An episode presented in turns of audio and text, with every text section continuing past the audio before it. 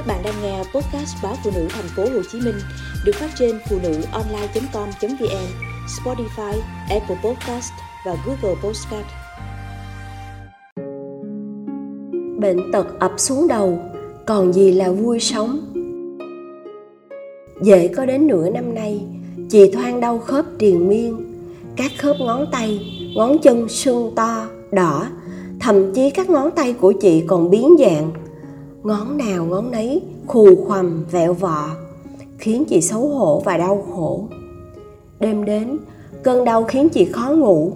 Đã thế chồng chị lại ngáy rất to, khiến chị bực mình. Đuổi anh sang phòng khác ngủ. Đời sống vợ chồng vì thế mà sinh hụt hặc, mệt mỏi.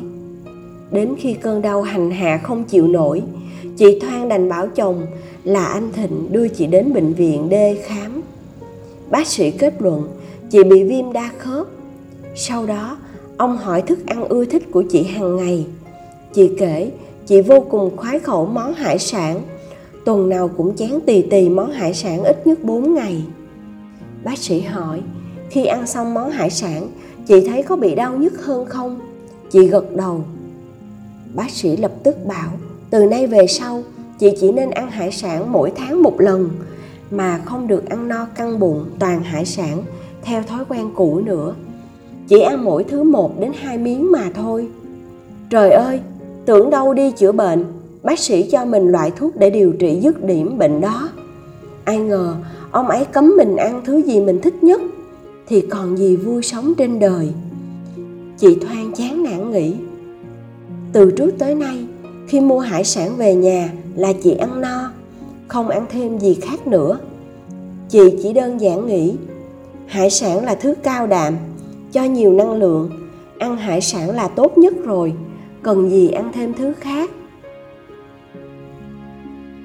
Nhân lúc đưa vợ đến bệnh viện, anh thịnh cũng tranh thủ kiểm tra sức khỏe của mình luôn. Hơn hai tháng nay, anh thấy bị sụt cân và mệt mỏi, hay khát nước. Khám tổng quát xong, bác sĩ thông báo thông tin rụng rời, anh bị tiểu đường anh thịnh chết điếng không nói nổi lời nào.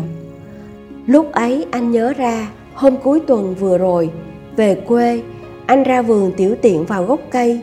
Tới chiều, lại ra tiểu tiện chỗ gốc cây lần nữa, thì thấy chỗ đó có ruồi kiến bu lại. Anh đã hơi chột dạ. Nào ngờ mình chính thức bị con quỷ tiểu đường tóm dính. Bác sĩ kê đơn thuốc, rồi yêu cầu anh theo chế độ ăn kiêng. Anh thịnh thở dài thường thượt anh là kẻ hảo ngọt nhất thế giới. Vậy mà bây giờ phải kiêng đồ ngọt. Trước kia, anh không bao giờ uống bất cứ giọt nước nào mà không phải nước ngọt. Thậm chí, khi bị ốm đau, phải uống thuốc, anh cũng dùng nước coca cola uống thuốc. Nhiều lúc anh súc miệng cũng bằng nước coca cola bánh kẹo anh có thể ăn trừ cơm. Đồ ngọt cho nhiều năng lượng lắm. Tại sao không thể bỏ bớt món khác để ăn bánh kẹo? Chỉ đến khi đổ bệnh cùng lúc, hai vợ chồng anh thịnh, chị thoan mới để ý tới chế độ ăn uống của mình. Họ đã có thói quen xấu trong ăn uống nhiều năm qua. Chỉ dùng thứ khoái khẩu. Họ từng lý luận rằng, khi cơ thể mình thèm thứ gì đó, thì có nghĩa là cơ thể đang thiếu chất ấy. Vậy nên cứ ăn nhiều món mình thèm là đáp ứng đúng đòi hỏi của cơ thể rồi. Hơn nữa, ăn uống là niềm vui cuộc sống sao lại kìm hãm? Bệnh từ miệng ăn vào. Câu tổng kết này đã có từ xưa, chúng ta ai cũng biết, nhưng thực hiện được thì lại kêu khó. Với vợ chồng anh thịnh chị thoan lúc này, khi cùng lâm bệnh mãn tính, thì chữa bệnh mới khó làm sao?